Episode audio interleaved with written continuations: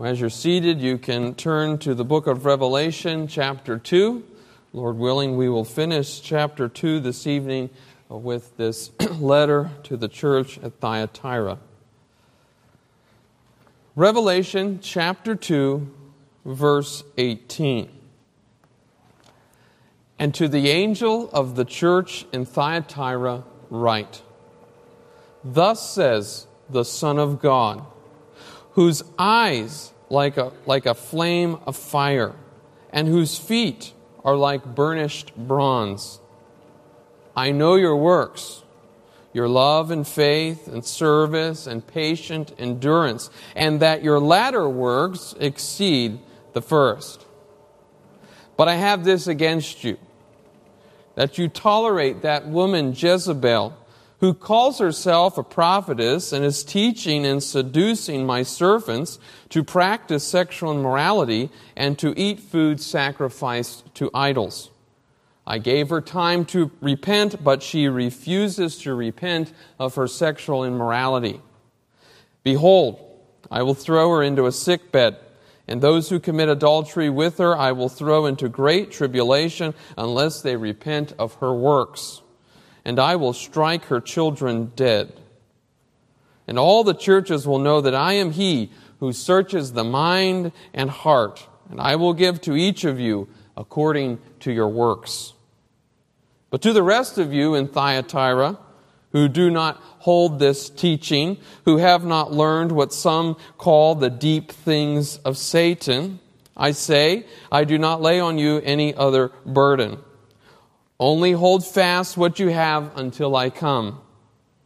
The one who conquers and who keeps my works until the end, to him I will give authority over the nations, and he will rule them with a rod of iron, as when earthen pots are broken in pieces even as I myself have received authority from my Father, and I will give him the morning star. He who has an ear, let him hear what the Spirit says to the churches. Well, let's pray one final time and ask God's help this evening. Heavenly Father, we do thank you that you are a, a speaking God, that you reveal yourself to us through, through your word. We thank you for the Holy Spirit who helps us understand these truths. Might He be working in our midst this evening to bring us to greater understanding and commitment to your truth. In Jesus' name, amen. We're living in an increasingly secularized society and the pressures coming from the progressivist moral impulse of that secularizing society makes it all the more difficult, frankly, for conservative biblical Christians to stand in one place without facing a great deal of secular opposition. But that's actually our calling.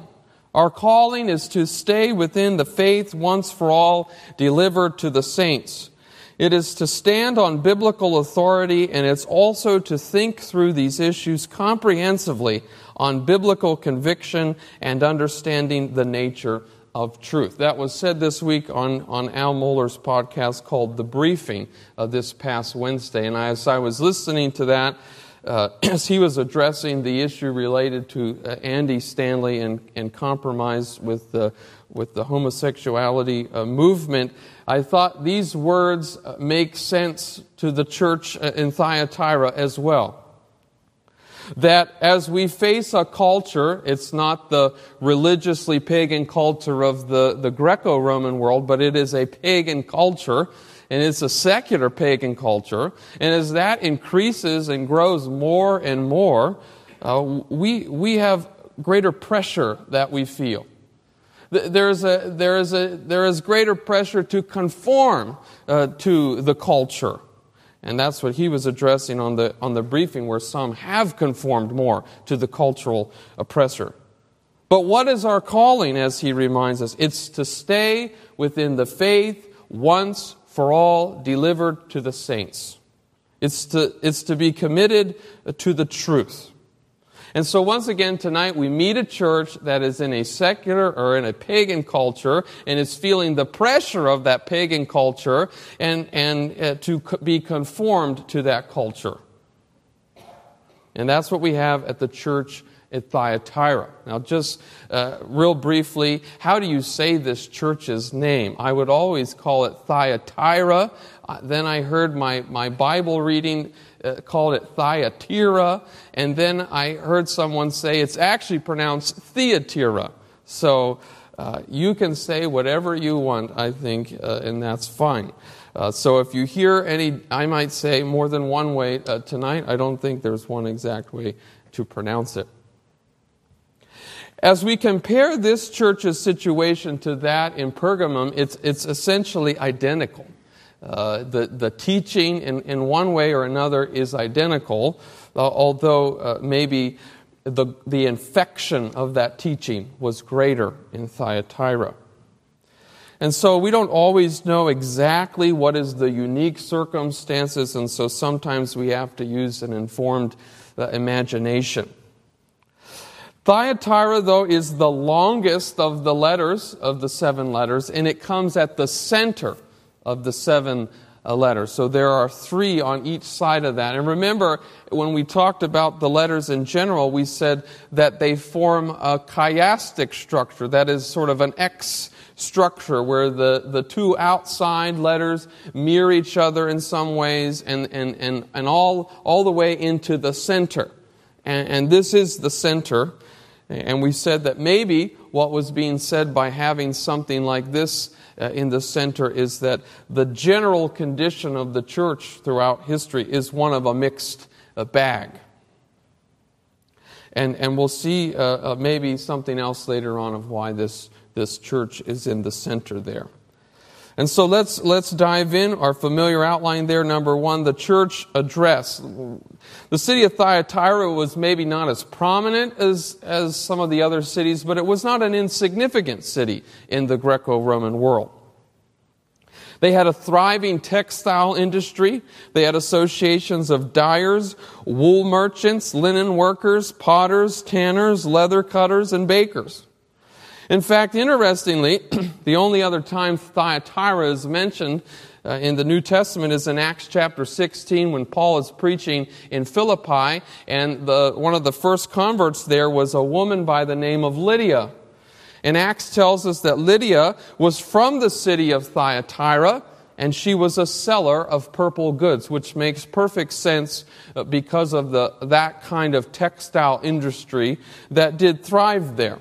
And so these are one of those side comments of the Bible that all the more confirm uh, its historical rootedness, that you can't, it's hard to make those things up. Uh, it was a regional center in the Asian slave trade. Often, when discussing this church, the, the various trade guilds were, were, are emphasized, which were a part of this city. And they were part of all of these cities that we're talking about uh, here.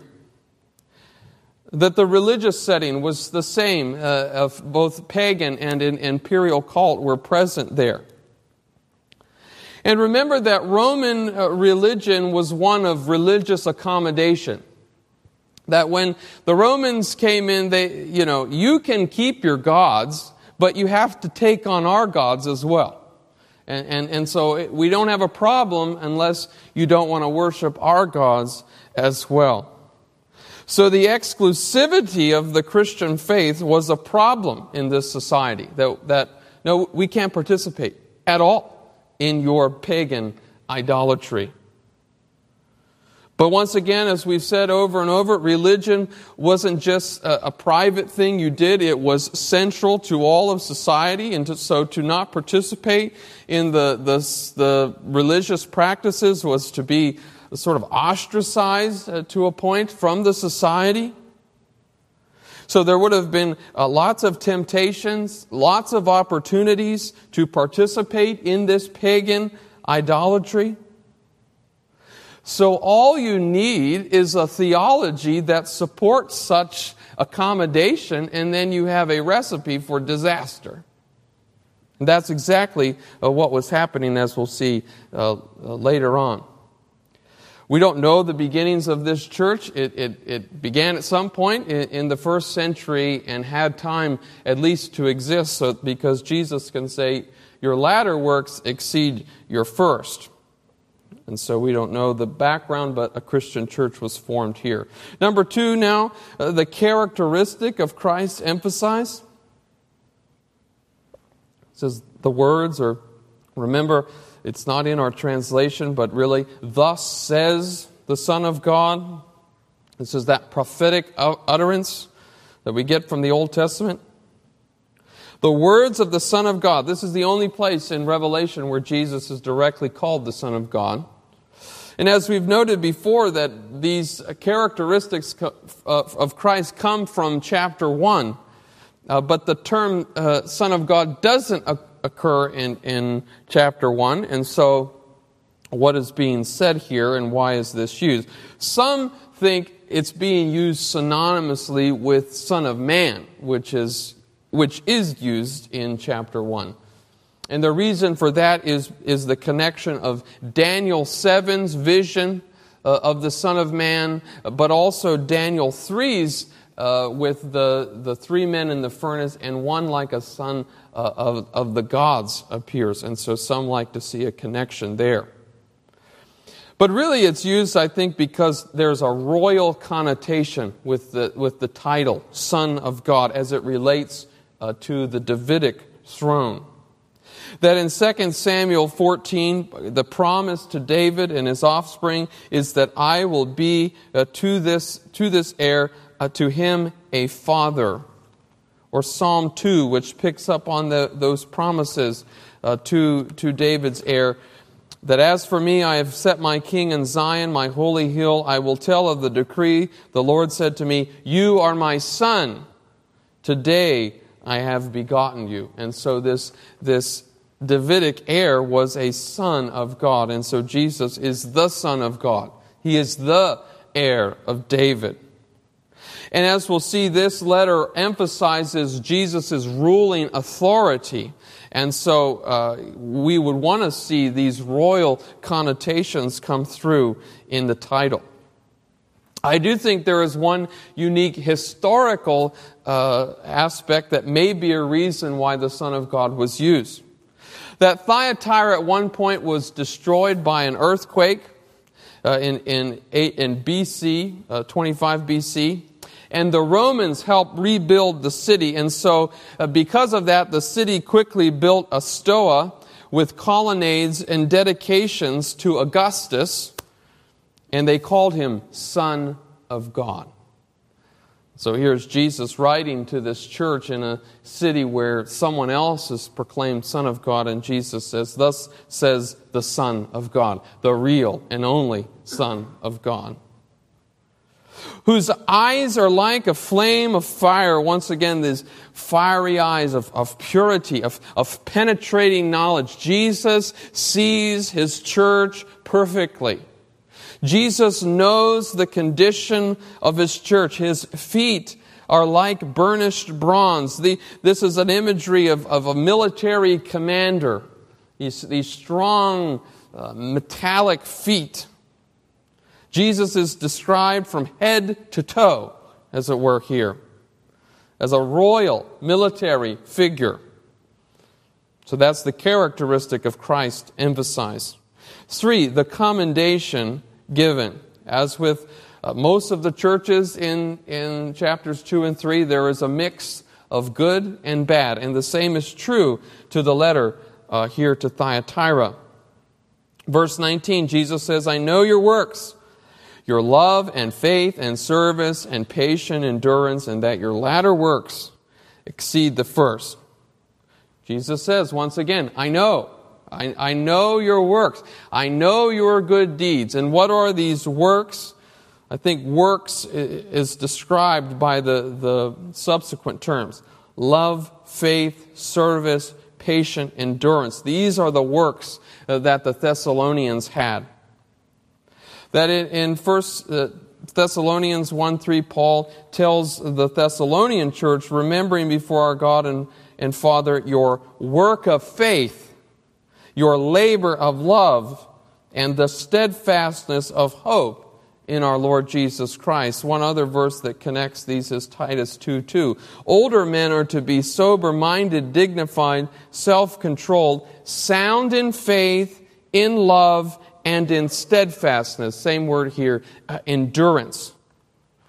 So, a mark of a mature man and a mark of a maturing body is one that's growing in love. And as we saw in, in Ephesus, this is a love that, that works out tangibly in service, uh, self sacrificial service to the brothers.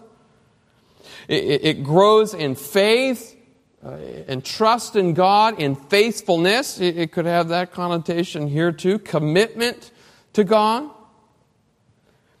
It grows in service. This same idea that we discussed this morning in Romans of, of we all can grow in this uh, serving one another. And you've grown in your endurance, your, your, your steadfastness to me. And what a wonderful commendation this is to, to, to the church that at your beginning you did have love and faith and service and steadfastness. But now after, after several years, you've grown in that. And what a wonderful commendation. That was not said of Ephesus. It, what was said of Ephesus, you left your first love. You had a love uh, for one another at first, and as your, your, your time went on, that dissipated. Well, that's not true here in Thyatira. That grew over the time of, of the lifetime of this congregation. So, what a wonderful commendation. We, we wish the letter would end here and we could say amen. But it doesn't. And, and most of the, and the majority of the letter is now taken up uh, in critique, and likely because the critique is so sharp uh, that we don't get too many more details about what this uh, love, faith, service, and endurance was. So that's the commendation given. forth, the correction and call to repentance.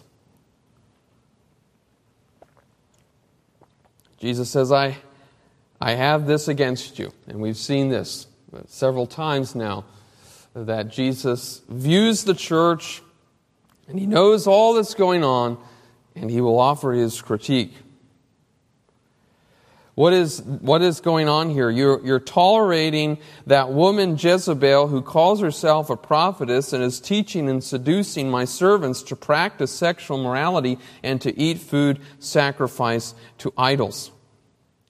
So once again, the teaching is, is similar here, that there was a teaching that was seeking to allow uh, this congregation uh, to accommodate and assimilate more to the culture around it and to participate in what would ultimately be idolatry and sexual immorality. And who's behind this teaching? This woman Jezebel. That was likely not her name, but a, a nickname given to her because of her character and her behavior. She's called Jezebel because she's acting like the Old Testament figure of Jezebel. It's like calling someone in our country a Benedict Arnold. That, that word, that name has been associated with a traitor. And so calling someone Jezebel is not a positive term. Why? Who is this historical Old Testament figure?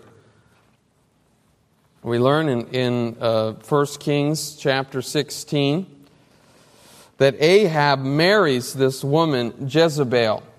And it says, And as if it had been a light thing for him to walk in the sins of Jeroboam the son of Nebat, he took for his wife Jezebel, the daughter of Ethbaal, king of the Sidonians, and went and served Baal and worshipped him. That, that Ahab did what he shouldn't have done as the king of Israel, which is marry a pagan woman, and, and she is going to be a huge influence on him and a f- huge influence for uh, the bad on Israel society.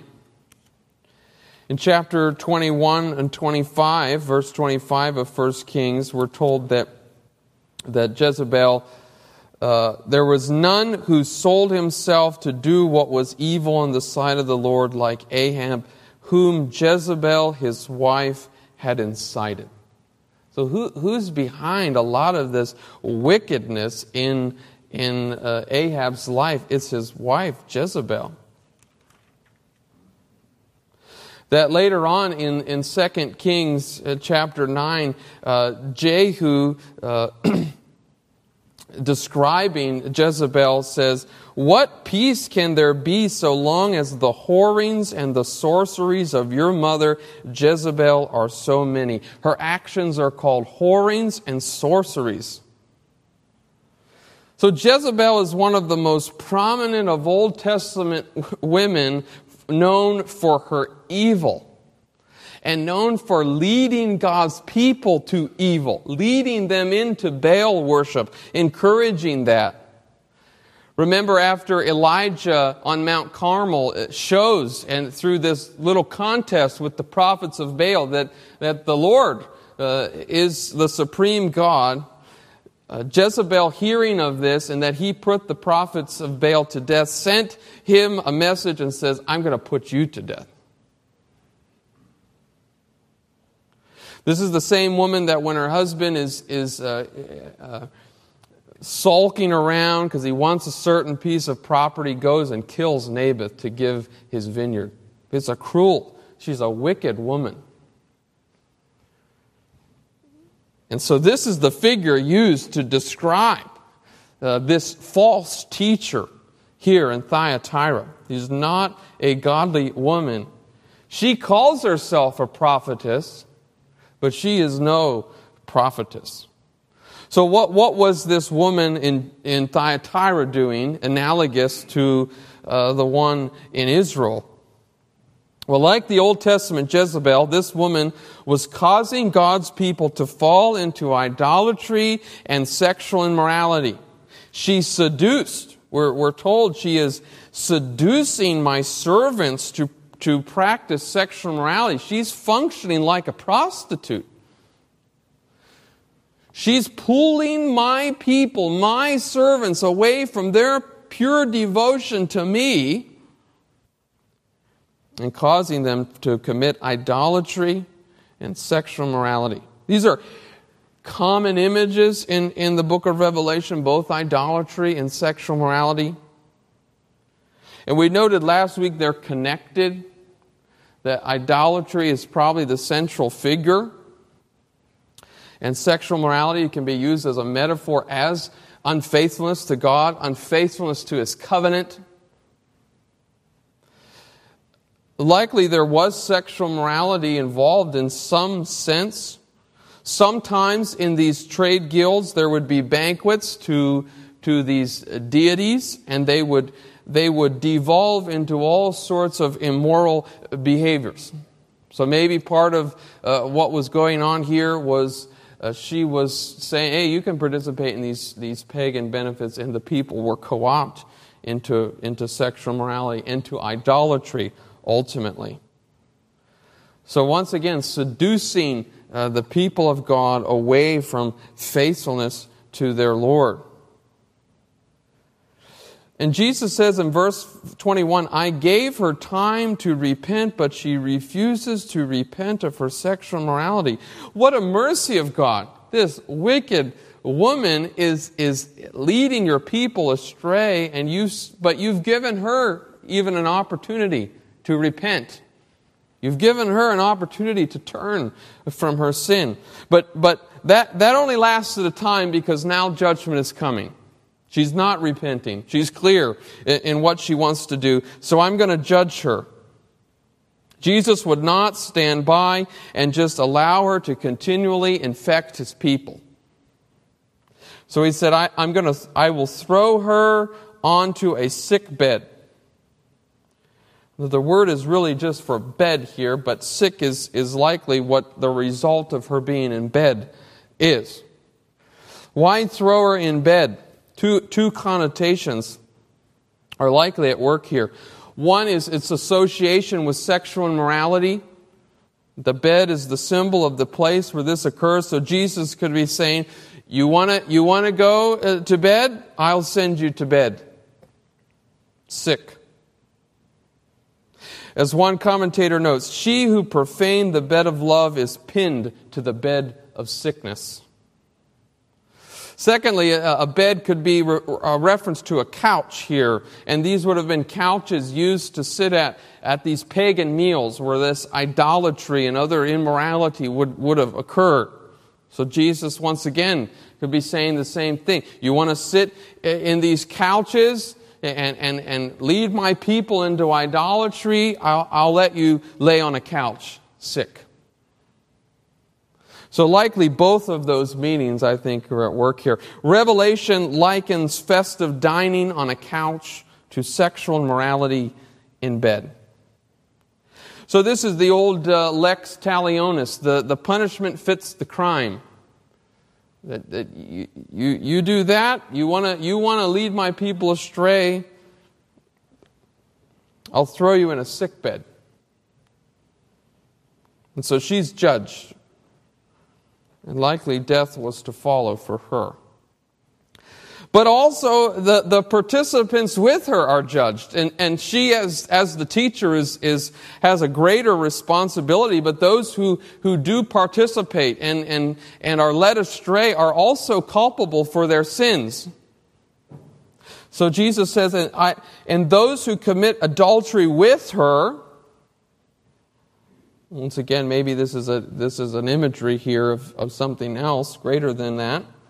Those who commit adultery with her, I will throw into great tribulation that, that those of, of my servants were told who have been co opted by this woman, who, who have been seduced by his woman, and they are not repenting of their sin. I won't let them continue in their sin, that I'm going to give them great tribulation, great anguish and trouble, and the purpose is that they will repent, that they will see their sin and turn. And furthermore, in verse 3, it says, I will strike her children dead. Likely, those who commit adultery with her and her children are one and the same uh, people. They're all the same people that were, that were called my servants earlier on. And, and for us, we might like to see the sequential following, uh, and these are different people, but, but in the Hebrew mind, you may say the same thing uh, different ways. And so I, I think that's what's. And what's the point? if this great tribulation doesn't lead to your repentance, there's, there's some people that are going to die for their sin. This, this shows us that there are grave results from their sin. And Jesus takes their sin seriously. And what's the purpose of this judgment in the middle of, of verse 23? And all the churches will know that I am he who searches mind and heart, and I will give to each of you according to your works. It's, it's really, I am he who searches the kidneys and the heart, but that's not our imagery, right? The kidneys were the seat of the emotion. And the heart was the seat of the intellect in the ancient world. But for us, the mind is, is the seat of the intellect, and the heart is the seat of the emotion. So I think translating this mind and heart is correct for us. We see this Jesus penetrating knowledge. I search the mind and the heart. I know I know my church. I know my people. And this searching mind and heart come from Jeremiah 7:10. I, the Lord, search the heart and test the mind or the kidney to give every man according to his ways, according to the fruit of his deeds. So Jesus, as God, knows all and knows the condition of his church. And each will receive according to their works. Now, I, I think, this is just my hypothesis here, I think this is the center of this letter, and, and, and maybe it's the center of all of these letters in this chiastic structure. And what are, what are we to take away from this? That because it says here in verse 23, all the churches will know in Jesus' discipline here. And all the churches will know that I am he who searches the mind and heart, and I will give to you each according to your works. What have we learned in these letters? Jesus knows the condition of his church, and he rewards each according to their works. And, and he knows who is, who is truly doing good works and who is not truly doing good works. He's the only one that can search the mind and the heart. So I think this is a central statement here that, that, that we're, we're to get. All the churches are to get here. That Jesus searches the mind and the heart, and he gives us according to our works. Fifth, the consolation for heeding the correction. Now, not everyone in the church at Thyatira was, was being co opted by this woman, and so Jesus doesn't lump them all in the same category. Jesus is not like that elementary school teacher that a few kids are acting up and they punish the whole class. No, Jesus knows each and every individual's responsibility and gives to each according to their, their works. So Jesus says to those who, who haven't, who don't hold this teaching, you've not been duped, you've not been seduced by this evil woman, that you, you, don't, you haven't learned what some call the deep things of Satan. This is a very interesting phrase. What are the deep things of Satan here? well, there's maybe two possibilities that, that could be likely. First is that Jezebel, the teacher, spouted to know what she called the deep things of Satan. Meaning that she was able to know all the inner workings of Satan and, and, and maybe explain how he is working in the pagan environments and all of that. And that knowledge gave her and her followers the ability to participate in all of these uh, pagan, idolatrous, immoral activities. That we know the deep things of Satan. We've come to know his ways, and we can just now uh, participate in this. So that's a possibility. Second possibility, not the one maybe I think is more likely, is that uh, this is an ironic statement put in here by uh, John, who, who, they call the deep things of Satan. The deep things of Satan is actually uh, a stand in here for the deep things of God. And so, what it would mean is that Jezebel was claiming to teach the deep things of God. That if you, if you came into her, uh, you, you would know the deep things of God, which would give you more freedom and liberty to live in, in this world. We, we know from some passages like 1 Corinthians 2.10, this, this idea of uh, for the Spirit searches everything, even the depths of God. There, there are these deep things of God. Though the depth and the riches and the wisdom of the knowledge of God, Paul ends uh, uh, Romans 11. And so uh, Jezebel is claiming to know these deep things. But John, John twists it here and says, yeah, she's claiming to tell you the deep things of God, but it's actually the deep things of Satan. And similar to what he did in the church of Smyrna, of like, they call themselves Jews, but they're actually a synagogue of Satan. And so, uh, this, you know, they're, they're, they think they're going deep with God, they're actually going deep in Satan's things.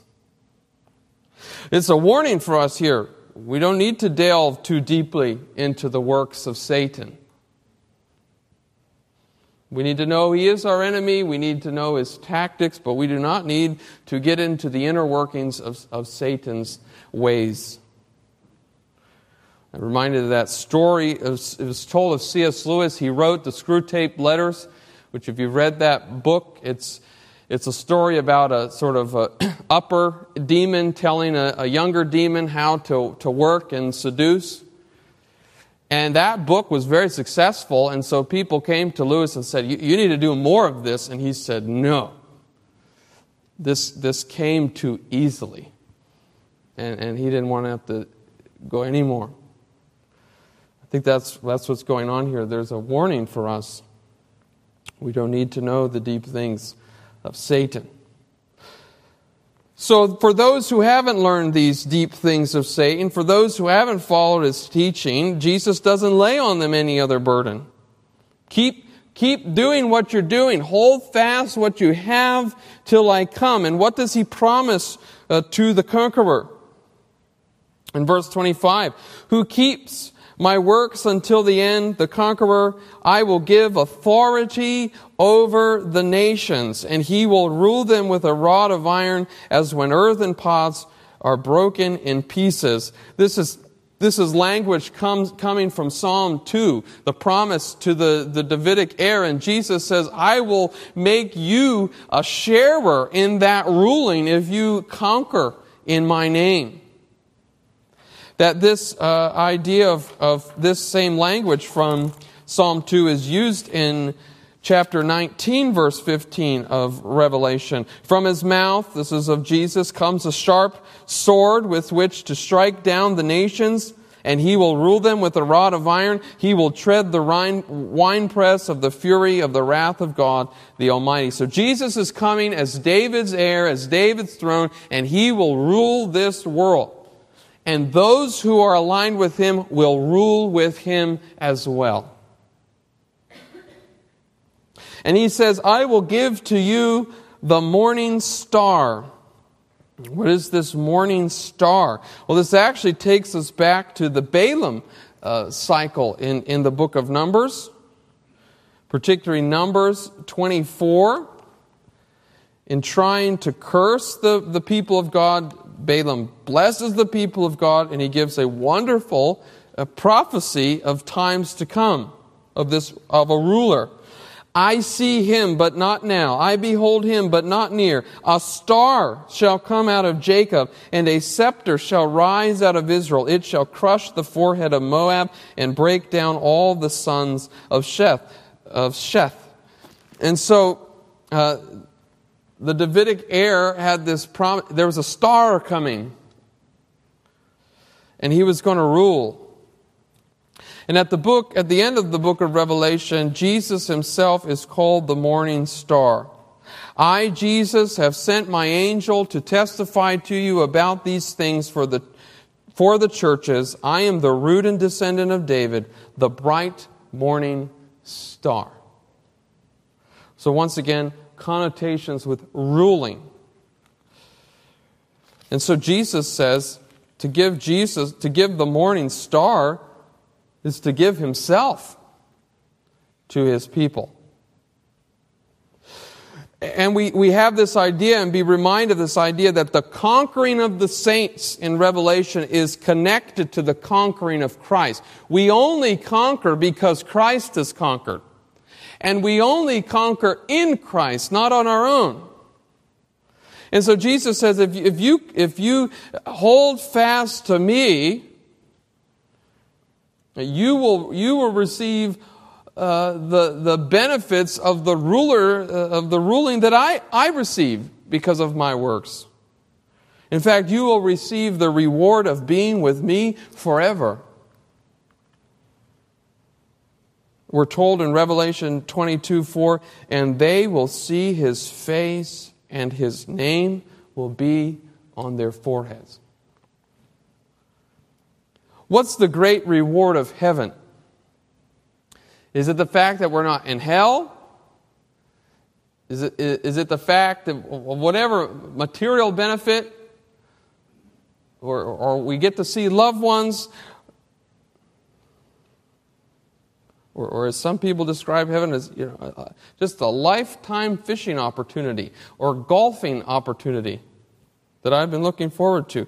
No, what is the ultimate reward of heaven? It's to be with God, face to face, and not die.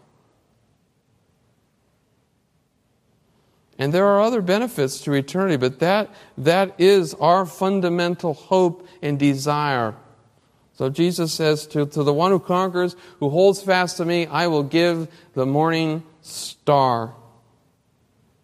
He who has an ear, let him hear what the Spirit says to the churches. This refrain, we hear it again and again and again, and it reminds us pay attention. Pay attention to what is being said. This is important. And it only comes from the Spirit. Finally, here, number six in our outline the connection to our lives and church. So, some brief application here. A, there, seek to grow in your Christian works. Seek to grow in your Christian works. We, we noted the, the commendation, the wonderful commendation that Jesus gives uh, the church here. That your latter works exceed uh, the, the former. And that's a good testimony that we should all strive for in our lives individually and in our lives as a church that our, our works of love and our endurance and our service to one another and our faith should grow uh, uh, over a lifetime of existence. That, that as we look at, at a lifetime of a church of 5, 10, 15, 20, 200 years, it's a wonderful testimony to, to look back and say, in our early days, we did this well, and, and now we exceed that more and more and more. Remembering that sanctification is not just this perfect uh, incline, that it is, uh, it is a process, but over time, as we step back, we should, we should desire to see a, a slight increase in, in our sanctification. That our desire should be Paul's prayer in Philippians 1 that our love abounds more and more with real knowledge and all discernment, so that we may approve the things which are excellent and be pure and blameless to the day of Christ, having been filled with the fruit of righteousness which comes through Jesus Christ our Lord. We should be desiring that our love grows, our faith grows, and our fruit abounds over our lives. So seek to grow in your Christian work. Second, maintain the exclusive claims of Christianity. That this Roman culture wanted accommodation. You can worship Jesus, you can have, you can do whatever you want, but worship our gods too. So the problem in the Roman society wasn't the claims of Christianity and all of that, it was the exclusive, exclusivity of the Christian faith. One said, no, there is only one Lord, and it's not Caesar, it's Jesus. That Christianity cannot be put on a buffet of equal options for, of religious choices. So in our, our culture as well, uh, that's seeking to uh, want to affirm everyone, we must maintain the exclusive claims of Christianity. That Christ is either Lord and deserves all our allegiance, or he is not Lord and deserves none of it that the God of the Bible claims to be the one and only God. And we have to maintain that. And that's the offense in our culture of, of the exclusivity of the faith. You're telling me you believe that I'm wrong? One of us has to be so that's the offense, but that's the glory of the Christian faith, because if it is true, then, then the, the reality of that is glorious. But it cannot be equally true with other religious claims.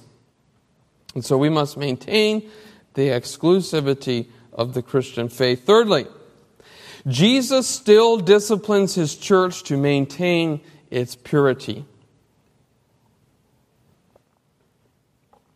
And this is a sobering point. that some likely died in this congregation because of their failure to repent over this, this sin uh, and, and teaching that they've they participated in.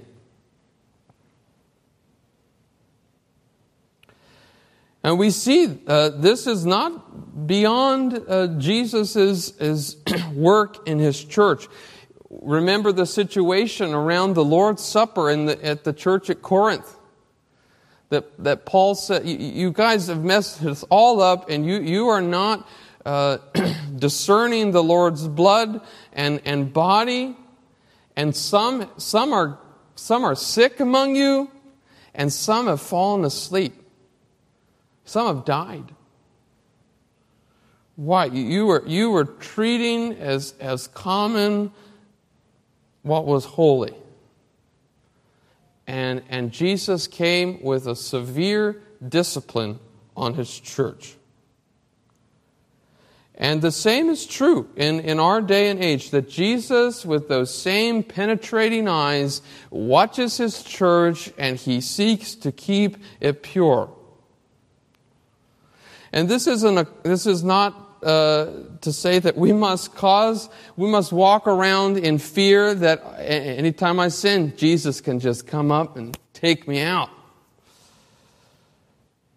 But it is a, it is a, a warning for those who labor in, in their unrepentant sin. It is a warning for those who, who seek to live a life one way but act another way and are bringing a, a, disgrace to the church of Christ. That Jesus at times disciplines severely to maintain the purity of his church. It reminds us of the seriousness of our sin.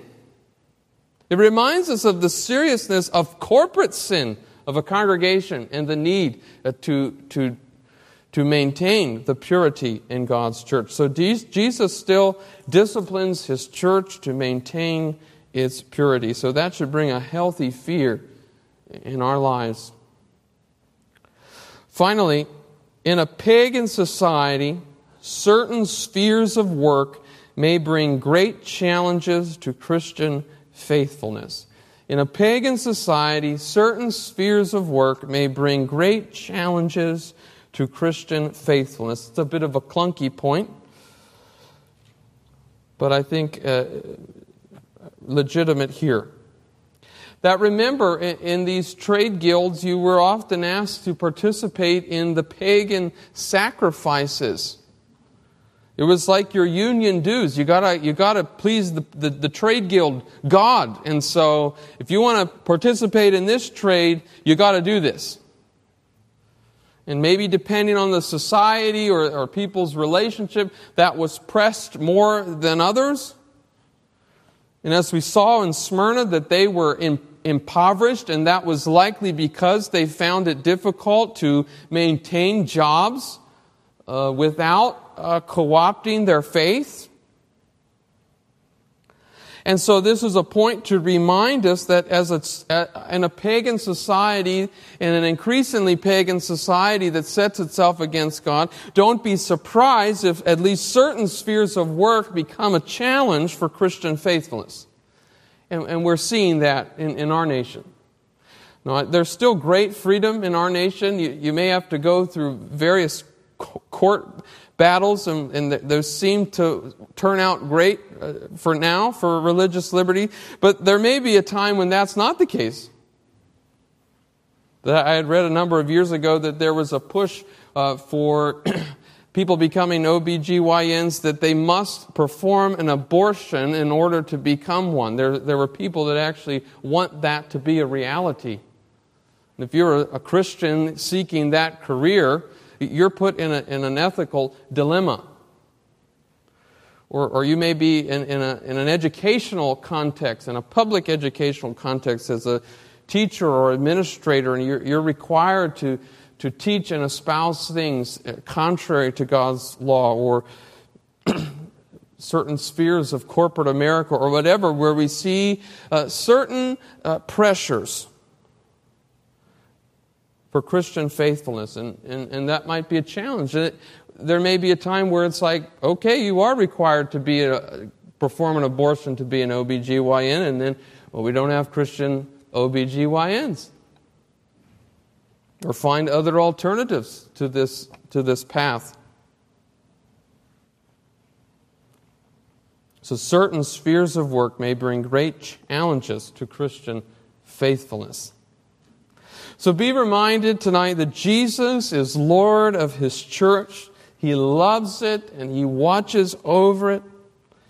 He knows our struggle and He gives us strength to overcome all the obstacles that we face. So let us persevere and let us continue to, um, to abound in our good works to Him. Amen. Heavenly Father, we thank you for your great mercy to us, Lord. We, we are all here who have great privilege of hearing your word. We all know more than we actually uh, obey. That we all fall short of your commands regularly. Forgive us anew, Lord we thank you that you are merciful and kind to us. We pray that you would give us greater commitment to you. You who search the minds and the heart, might you search our minds and hearts to show us if there is any wickedness or any compromise in our hearts, and might we repent and be renewed and recommitted to you. We pray in Jesus' name. Amen.